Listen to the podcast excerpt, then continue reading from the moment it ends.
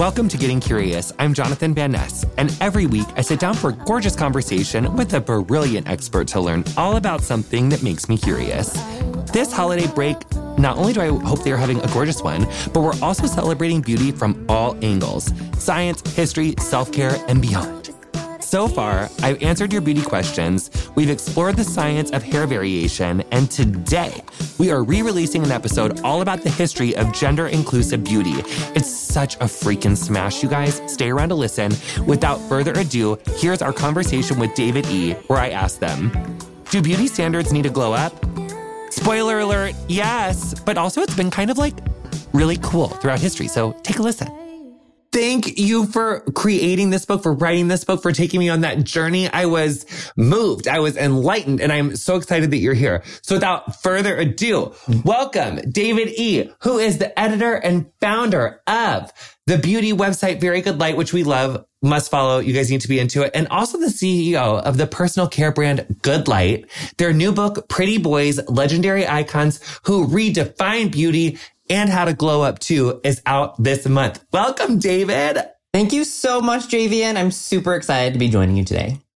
I'm so happy that you're here too. And I just have to say, you look so gorgeous. I mean, who are you obsessed with? What is this skin care, honey? I guess we all really need to just be like really following and reading all up on Very Good Light and we will find out for ourselves. Honestly, I was using all good light products today and it is from our line that launched two months ago.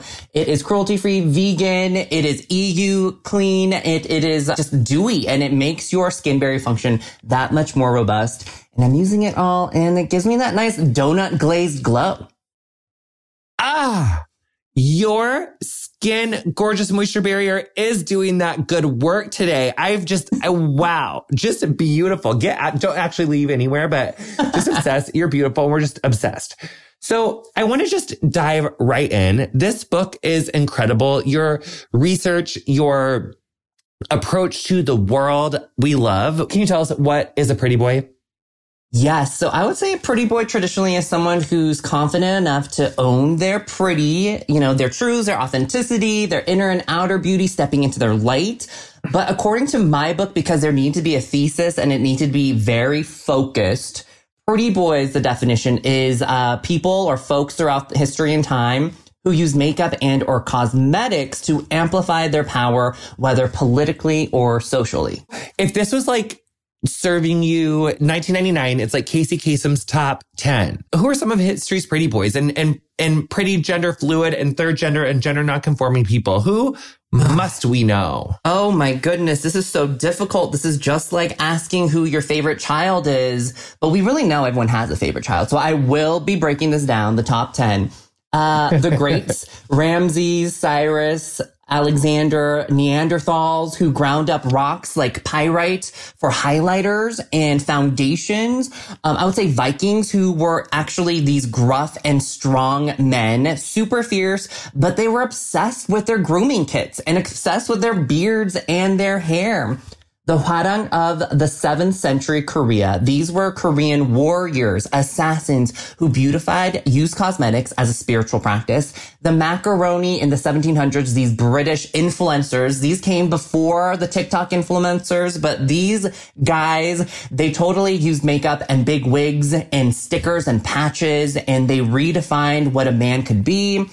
I would say King Louis XIV, I mean, hello, created the wig trend, just like Regina George created that uh, cutout boob trend in Mean Girls. Um, and there are so many more like third gender folks around the world. I would like to uh, talk about the Hijras of India. I'd like to talk about two spirit individuals in uh, indigenous cultures around America. I would like to talk about uh, people in history like Hatshepsut who was a third gender, gender non-conforming, non-binary ruler. Uh, who was a spy who uh, seduced a, um, a French official to give over their country's secrets. There are just so many. Can we talk about those gorgeous Korean assassins? Yes. Who, what's their story? We must, we must go back in the 600s they're called the Hwarang, which translates literally to the flower boys, which translates to pretty boys. They were indoctrinated with Taoist, shamanist, and Buddhist teachings, and they were selected for being beautiful. So back in the time, there's this king named King Jinheung, and he wanted to overtake the entire Korean peninsula. And he believed in the spirit called Maitreya, who was this Buddha. And the Buddha was said to be the most beautiful creature, the most beautiful, handsome, and pretty god of all. And so they believe that when Maitreya died, his spirit went into all of the pretty boys in the land. And so it's kind of like a K-pop competition in the 600s where he chose these beautiful men because he believed they had an otherworldly spirit of Maitreya. So he's like, who's going to join my assassinship, my army? It's these pretty boys because I know if they're pretty, they have that spirit within them. And so he went around for three months. He went around and he gathered his troops and was like, we need to have an audition. We need to find the prettiest people in the land. And they did. And eventually the Hwarang came in they were indoctrinated with all of these teachings. They learned swordmanship and they learned how to ride a horse and they also learned how to beautify. And it was a spiritual practice. They were channeling Maitreya, who was that Buddha. It was that big Buddha energy. And they really wanted to, uh, empower themselves with his spirit. They were really fierce, really fierce in their expression and fierce on and off of the battlefield.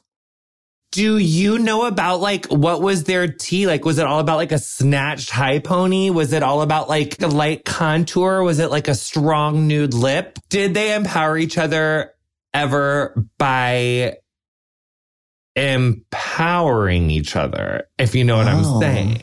Okay, I do know what you're saying. We don't have information about that portion. No, there's never enough information about I know. Gorgeous, empowering sexual empowerment and like in and but like in, in, history in early history there's uh, uh, uh agreed we oh. will get to very much sexual things later on because there are examples of that so no like empowering sexy times necessarily in the record but what do we know about their like beauty routines like specifically well, at that time period, they were actually supposed to be very much these stoic warriors who pretty much didn't have relationships outside of what they did because they were so dedicated to the kingdom of Shilla. But they did have these makeup routines that was very specific. It was this eye makeup. And I'm talking about sapphire colors and I'm talking about red corals that they used. There's no direct source for the makeup, but the Tang influence was so big from China that I'm assuming that they used what the Chinese did, which was a mixture of lead, rice, clamshell powder mixed together to create a thick pearly foundation. And then red dye made from safflower and red lily for the cheek, eyes, and, and lips. And so it was this uh, cheek eye lip moment. It was a stark white foundation moment. And on the battlefield, they were said to be very extremely kind of demonic looking because of their red makeup and their stark white faces. But it's interesting because in history, the Tang dynasty, an envoy went over to the Shilla dynasty um, where they lived, and they said they selected the most handsome boys of the nobility and adorned them, powdering their faces, and they called them Hwarang and the people of the court all respected and supported them. So were the people from China like surprised because were they like, oh, we don't really like do that whole thing here? Or did they think it was like kind of cool? Well, the emperors did. The emperors totally beautified. I mean, acrylic nails are from China and royals wore long golden acrylic nails throughout history of China. And so Chinese people, Chinese men were adorning themselves too. But it was very fascinating when the envoys went over to Korea because these men were just so striking and so beautiful. They weren't expecting that people in the army or assassins were this attractive. Ah, I'm obsessed. And I also can't believe basically what you're telling me is that they invented like the first like three in one stick, like eye cheek lip cream. Like exactly. It was I'm, Korean innovation. Are we surprised? The beauty comes from Korea. So they did make the first three in one kind of combination. You're correct. Okay, now I need to hear about these like Viking stunning, like needing to have their like grooming kits. Like, what? I need to hear about yes. this situation. So during the time, most European hygiene was appalling at best. Anglo-Saxons bathed only a few times a year, if even. I mean, some queens only bathed twice in their lives, and uh, King Louis XIV was said to only have bathed three times. And so uh, it was this belief that dirt was good for protecting the skin from disease and preventing them from entering the body. And there's also religious aspects as well. Christians believe that bathing was immoral and sinful because you were derobing, other people were watching you. And so it was very stigmatized to bathe during this time. But the Nordic folks, they were squeaky clean and they did not adhere to these Christian ideals. They were pagan, right? And they were also not Anglo-Saxon. They were Nordic. And so the Old Norse word for Saturday was lordag, which literally translates to bathing day every Saturday, these very buff, over six feet tall Viking warriors would scrub their faces, their bodies, wash their hair and their beards in an extensive process in a natural hot springs. They'd go in the buff. Anglo-Saxons would come to peer. Like women would be like, Oh my gosh, these people are so hot. And they would gawk and stare, but they would have an entire day of brushing the hair and making it a nice sheen, combing with expensive brushes made of bone, antler, wood, ivory.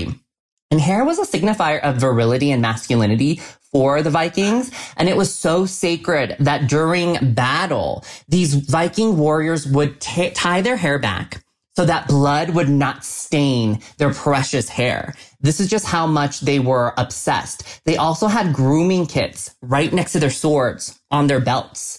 And the grooming kits had bushy, soft beard brushes, separate from hair brushes, and it also had tweezers, ear wax pickers. It also had some razors.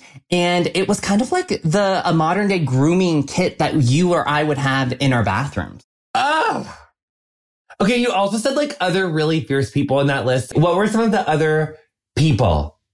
Well, because that was like a gorgeous list. Yes, we have to talk about the Babylonians of 3200 BCE, 3200 years before Christ, the Babylonians were beautifying and they went to a salon. So it wasn't just they're beautifying by themselves. The Babylonians got their nails and toenails manied and pettied hours, hours before they would ever step a foot on the battlefield. So think about it. It's maybe your last day on earth because you might get your head sliced off. You might die in battle. But the Babylonians were going to the salon and they could easily spend several hours having their hair lacquered and curled. That's what it says in the history books. And they'd flatten their hair. They'd curl their hair. They would color coordinate their hair to their nails. And quote, I found this uh, in, in the historical text. No man of importance would permit himself to be seen in public unless he was beautified. So the Babylonians were going and they were keeking and they were gossiping. They're getting their hair, nails, everything done before battle. And they were also just fierce warriors as well.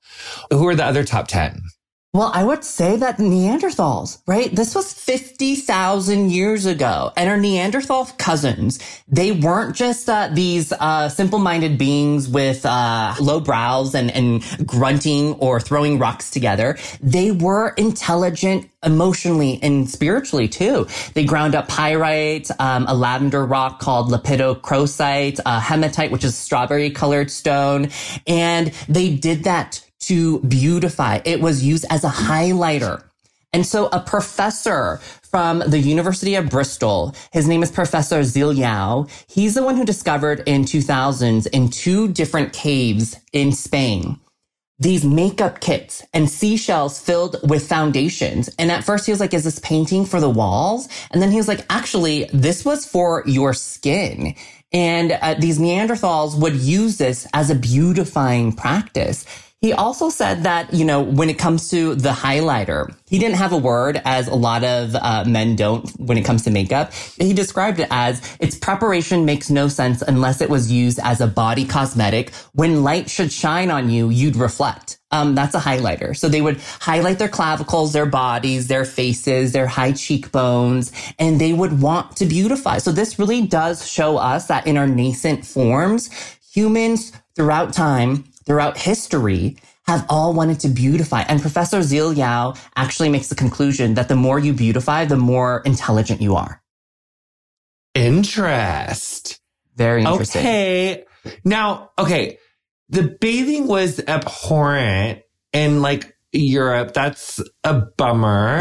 Do we have any evidence of like perfume or like something to like make people smell better? Yes. So there's a quote that someone said, we all stink, no one smells because we all smell. And Alexander the Great mm. was actually the, the, at the forefront of bottling perfumes on his journeys. He was obsessed with perfumes and colognes and would collect a lot of different fragrances on his conquests throughout the world. And he even brought a man named Theophrastus, the father of botany, as an essential member of the team wherever he traveled. And he would help identify exotic aromatics and then use them to establish Greece's first botanical gardens. And at the time, his favorite spices were uh, those dedicated to Aphrodite, the goddess of love, frankincense, myrrh, costus root, cassia, cinnamon, bay laurel. But he was so obsessed that his skin was said to be fragrant like all the perfumes. His breath was said to be aromatic. And so perfumes, really, the entire industry was arguably started by Alexander the Great, who people don't really equate to fragrances. And when it comes to bathing, I mean, we need to go back to the kings and queens and Queen Elizabeth I she was said to be an excessive bather, which meant once every month. Queen Isabella of Castile bathed twice in her life when she was born and then once before her wedding day. And King Louis XIV had such bad breath that all of his lovers were said to douse themselves from head to toe with a fragrance because he had such a bad malodor. But when it came to, you know, bathing culture in the, in the Eastern world, of course we know that people bathed. I mean, the oldest example of a bath was the Great Bath of Mohenjo-Daro in 3000 BCE. This is in Pakistan. And the Greeks were obviously obsessed with bathing as well. They created an entire city of Bath, England to be a bathing city and multiple cultures in East Asia from China, Japan, Korea. They had bathing houses rooted in Confucianism and Buddhism, which told you you had to be clean and present yourself in a beautiful way. But I will say Pharaoh Ramses had the best bathing kind of experience. So Pharaoh Ramses was arguably the most powerful ruler in Egyptian times, but he'd wake up and dozens of assistants were ready for him to awake from his slumber. Manicurists would have basins full of fragrant water and exotic oils for him. Makeup artists uh, were creating beautiful eyeshadows and pigments and scintillating emeralds, golds, blacks, and rich creams and moisturizers they're creating all for him. Because in the Book of the Dead, which was a sacred book, there were strict hygiene rules and you needed to paint your eyes first because the eyes had so much power. And Egyptians believed their pharaohs were the physical manifestation of gods. And so these pharaohs had to look their best every single day. There's actually literally a person named Chief of the Scented Oils and Pastes for rubbing His Majesty's body. And what he would do is he would literally just douse him in oil from head to toe at the start of the day. And it was such a, a prestigious job to touch the king, the pharaoh, that they would put that job title being the manicurist on their tombs. And the pharaohs would sugar themselves. It was this act of kind of getting rid of all body hair. They had no body hair, no hair eh, on top as well, only wore wigs. They had entire wings full of wigs. And it would be this, this hour long process, an hours long process. Before they even started the day, they would dunk themselves in a bath. They would put milk in the baths. They would exfoliate their skin with honey and uh, anti-aging creams back in Egyptian eras were incredible. It was a mix between honey, lotus flowers, plant oils, creams, and it faded scars, acted as a sunscreen and a natural insect repellent. And I mean, they were just ahead of their time in the Egyptian era. But if you can imagine this, this was the in, every day, every single day, pharaohs would awake and then people would be like, okay, we need to go to business. And there'd be like 20 or so people just bathing him before he even got to his daily duties. I mean, that sounds fun, but like shit, who's got that much time? Like, the I mean, Pharaoh does. I mean, I want to do that, but fuck. Like, I just, an hour every day, but it sounds gorgeous. What if some of these examples that we've talked about reveal about the understandings of like cleanliness and wellness and also like politically and with power like what have you learned and what do you what do you think that that says about people i think what it says about people is that masculinity and femininity weren't so distinct. And i think that gender roles were created from the western world because of Christian influence. But throughout the world, all people have always beautified. And we can trace this back to any culture throughout the world, whether it's the Wodaabe in Niger. These are men who every year they would have a beauty pageant. They would beautify themselves so that women would choose them. And sometimes women would trade their husbands for another person in this beauty pageant to third gender folks who have thrived throughout history. We're talking about the Hijras, the Fa'afafine in Polynesia. We're talking about the Mahu in Hawaii. These were third gender folks and individuals who were just so powerful in their cultures and revered, but they used makeup and beauty as a spiritual practice as a way of expressing themselves. And also beauty was very innate in a lot of indigenous tribes throughout the world. And it was kind of a boys to men ritual where to become a man, you had to beautify in these ceremonies and these beauty ceremonies. So I would conclude that from my research, masculinity and what we know today in gender roles is very new. It only came in the late 1800s and 1900s. But before that, everyone was beautifying. And it was only because of colonization, westernization, and also this sort of racism where white superiority that created this idea that everyone had to look a certain way and be a certain way. And when does that shift start to happen in in your research of history? Like, because I mean, I, I think I've, I've, definitely heard like the histories of India. I never heard. Did you say what was the second example? In the Samoan culture, uh, the Fa'afafine, they were these uh, beautiful, and they still exist today. They were these third gender individuals who were caretakers of the family, and they're very important. Ah, uh, love. And I love that you also mentioned, because that's something that we talk about on Getting Curious a lot, is that like a lot of indigenous cultures, indigenous people and Native American cultures, it's like a lot of times they're talked about as this like historical thing that like doesn't exist now, but there's so many contemporary Native Americans and contemporary um, indigenous cultures all over the world that are very much alive and thriving and, you know, beautiful, vibrant cultures that still very much exist today. Exactly. Um, but in, but in your, in your research of history, when does this shift start to happen and, and how is it related to colonization and also, you know, a more Euro Christian centric version of what gender roles should be? Okay, so brace yourself. This is a kind of complex answer. I will try to break it down. So we know throughout history, men and women beautified up until like the 1700s. Like we're talking about the macaroni. I was talking about them earlier. They were the influencers of their day. These were kind of teens and early 20s who traveled the world, um, kind of like their study abroad program. And when they came back, they adopted like French wigs or more tailored clothing from the Italians. And when they came home and started wearing makeup, their fathers and people who were older, I call them the boomers of the day, they're like, what, what happened to my son? Like, why are you dressed like this? But these were the influencers who were influencing British culture. There were magazines dedicated to the macaroni. There were beauty trends dedicated to the macaroni. They were just mm. obsessed beauty boys. And so during this time, it was kind of the height of beauty uh, in, in, the Western culture, at least. I'm focusing on the Western culture. And, you know, the French were wearing big wigs. And I said, uh, you know, towns were dressing uh, lavishly. British were red lipped. But by the end of the 1700s, culture had drastically changed.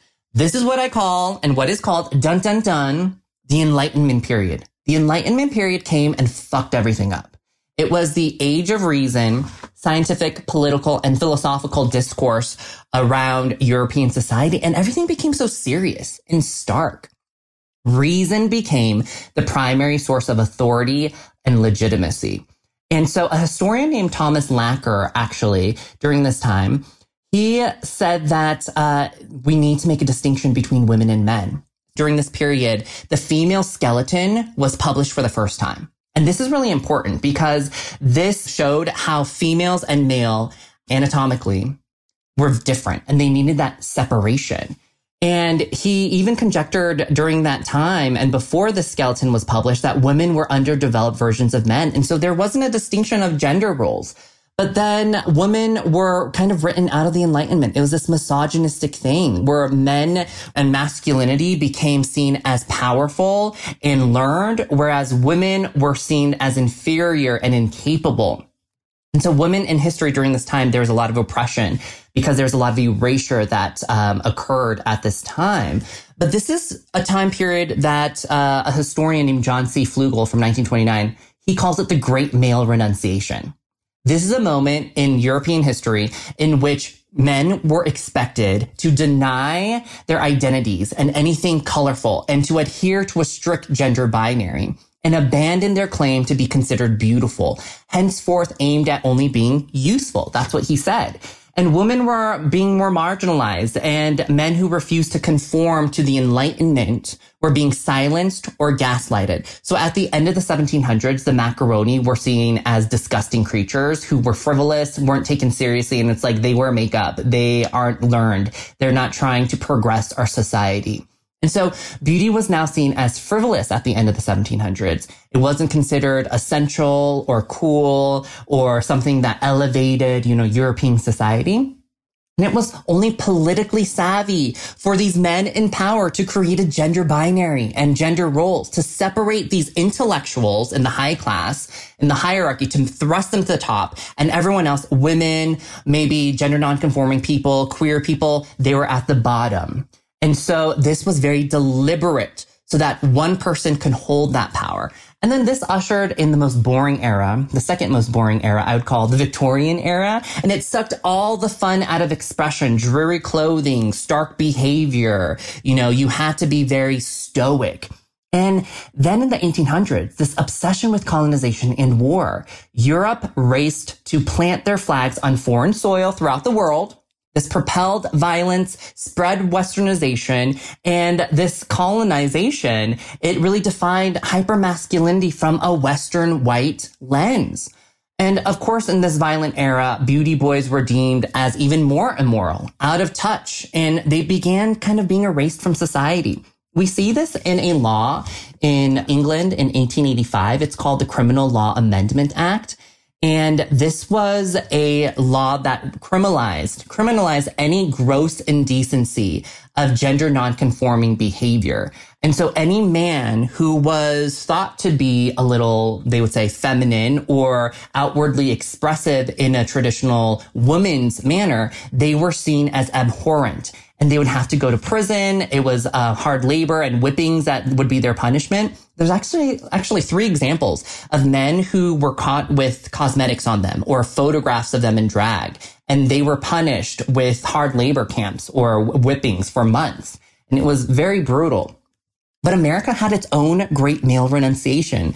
And this was during the American Revolution. And obviously Americans in America rejected anything that was seen as European. They're like, we want to do our own thing. If you're beautifying over there, we hate that. And it uh, was even seen in people like Benjamin Franklin, who was like, I'm not wearing a wig anymore. This is too feminine. This is what the British do. And it trickled into the 1800s and 1840s. Uh, members of Congress questioned President Martin Van Buren's masculinity by criticizing that he had too many cosmetics on his desk.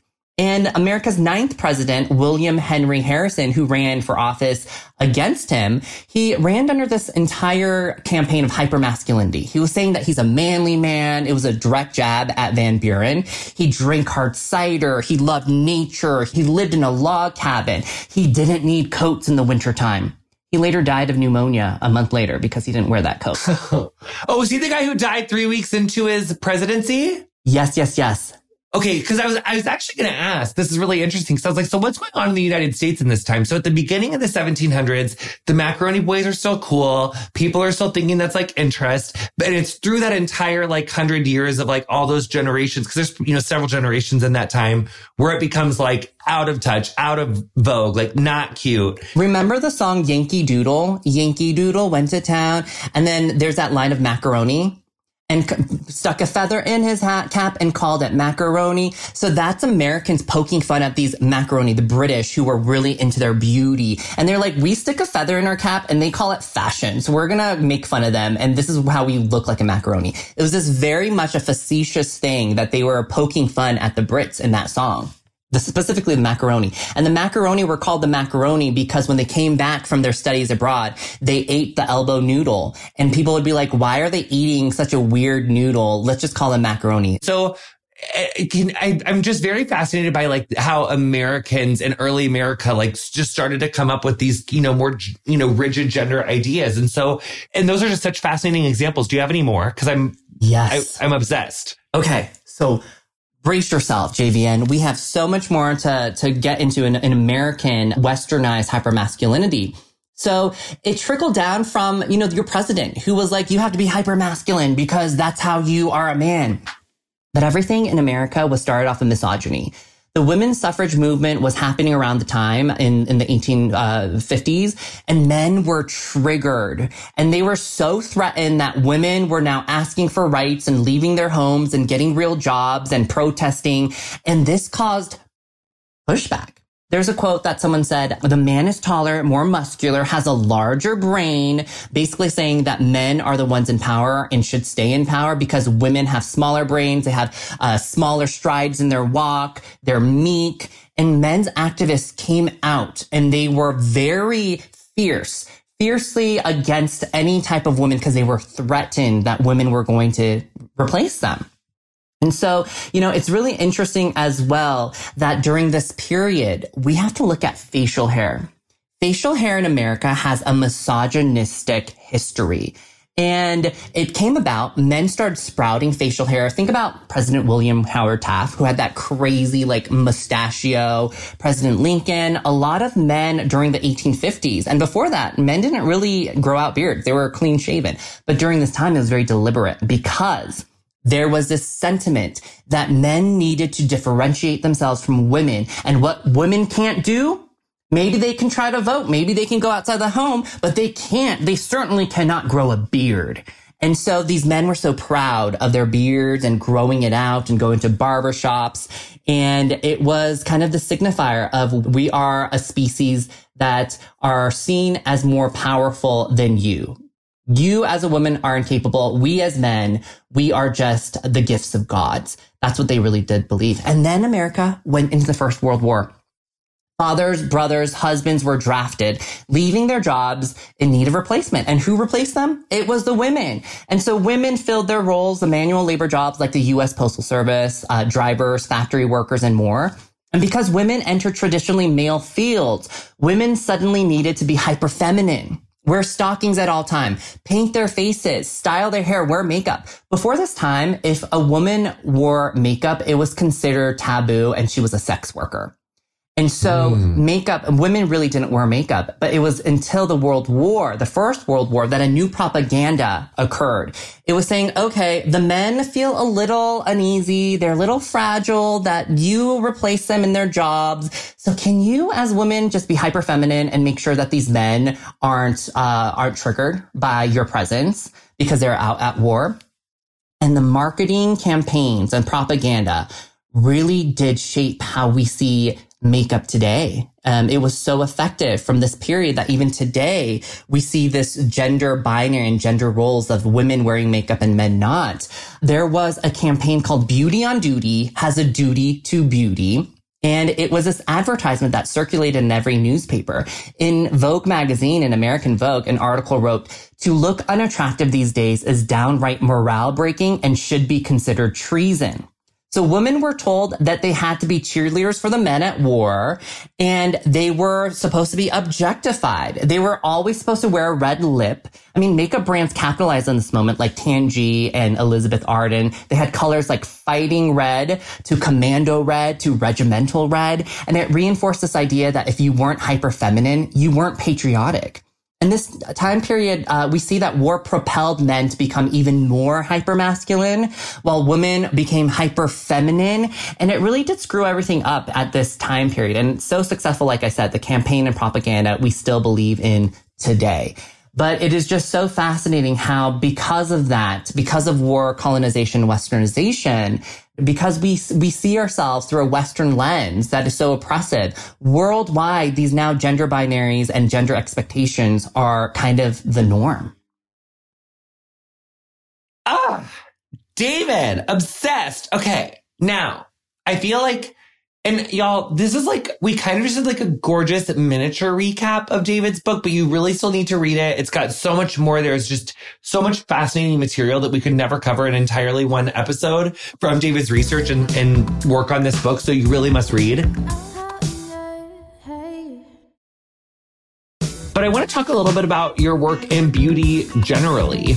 And sure. because you just, it's incredible everything that you do. So, what generally draws you to beauty and beauty preparations? Oh, this is such a good question. I think that growing up in Colorado Springs, Colorado, and being the lone Asian face, I've always felt otherized and unbeautiful. And I've also felt invisible. And I think that Asian Americans kind of have this idea, especially products of immigration, where we are perpetual foreigners and we don't belong. And there's that xenophobia and xenophobia. So I grew up not seeing myself in media. I grew up feeling ugly. And I think that that's what led me to beauty. I saw my parents at a young age, and I'll always remember this. My father and my mother both beautified five minutes in the morning, five minutes at night. And when I was younger, I was like, why are they beautifying so much? What are they doing in the bathroom? But I realized through the racism that they felt and they experienced the pushback from American people that was their time of self healing and self actualization and self care. So it was that five minutes of like hugging your face and looking yourself in the mirror and that five minutes before bed, pumping yourself up and, and really uh, loving who you are, remembering where you come from. And that's what beauty is. That's what beauty is in our family, in our Korean family. It's about self actualization and self love. And I think that that's what my work has always been. It's always been about uplifting these voices who've felt disenfranchised or invisible because no one saw them. But through beauty, you yourself can write your own narrative because you yourself can empower yourself and be your own hype man and be your own cheerleader. And that to me is so powerful about beauty. It's not just vanity. It's about transformation from the inside out. Which you almost just kind of like answered my next question a little bit, but I want to, I'm going to ask it anyway. And so in your career, how has your sense of what's possible through beauty evolved? Wow, that's such a great question. I think that today we're seeing that people like me can be founders of brands like Good Light and, and people like me can be a voice in the beauty industry. And I never thought that growing up. I never thought that a Korean American like me could be a part of, uh, of, of the beauty industry. And I think that the beauty industry, we're the leaders when it comes to diversity and inclusion and making space for all types of people.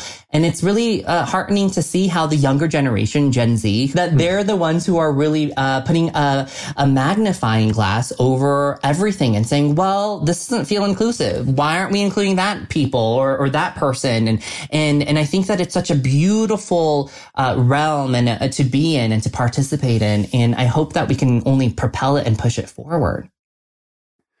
What advice do you give to someone who wants to be more self-expressive through beauty and is just too overwhelmed to know where to start?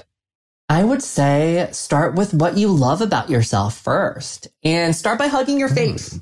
Start by hugging your face, you know, and looking in the mirror and saying, wow, like I didn't see that new mole. I have a new wrinkle, or maybe I have something that I never noticed about myself. And I think it's about that self love first and foremost. I know that sounds cheesy, but it's really true. Beauty is from the inside out. That light exudes when you have it in the inside. But I would say skincare is probably your easiest kind of gateway drug, so to speak. Um, mm-hmm. wash your face twice a day, use a toner to balance out the pH, and then an SPF, an SPF at least 30, I would say 50. And that should be your way of getting into the beauty industry is just that self care, practicing, you know, hygiene, cleanliness, and using that SPF. Okay.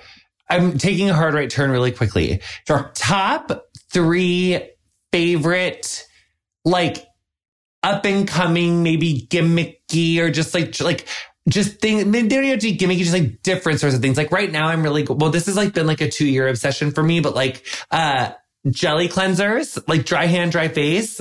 Can't get enough. Obsessed. Biossance has one. Then also the Tatcha rice powder cleanser.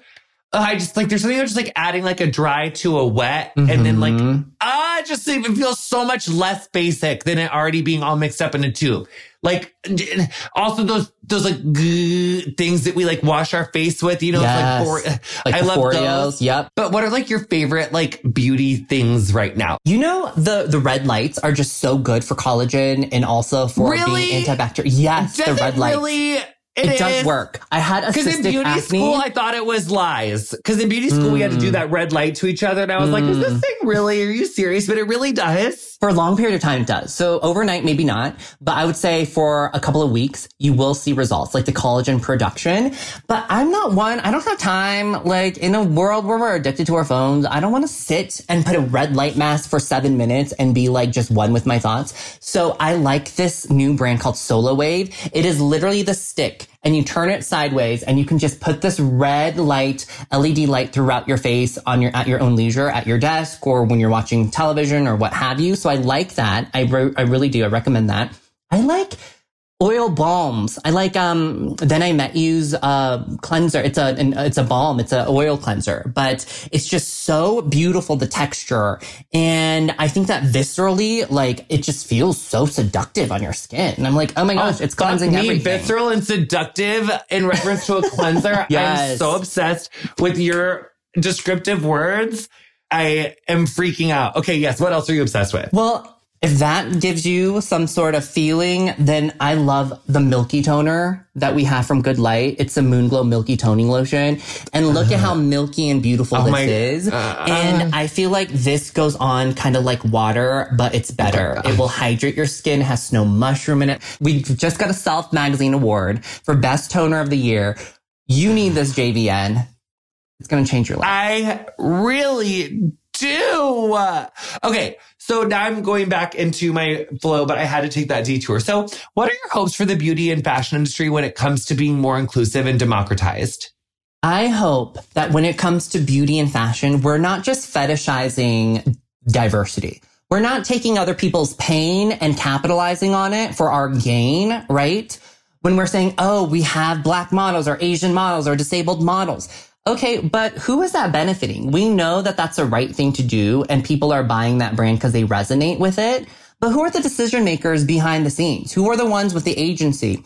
Who are the ones who are making those um, those moves and uh, kind of getting that equity uh, behind the scenes? And so I think that what we need to do is we need to understand who is behind these brands. Are there they queer owners? Do they have queer people inside? Do they have black women? Do they have trans people? Do they have Asian people, Latinx people, indigenous people? I want to know outside of your campaign who are the decision makers? And if it's a predominantly white space, that makes me feel uncomfortable because you're capitalizing on my history and my pain as an Asian American person.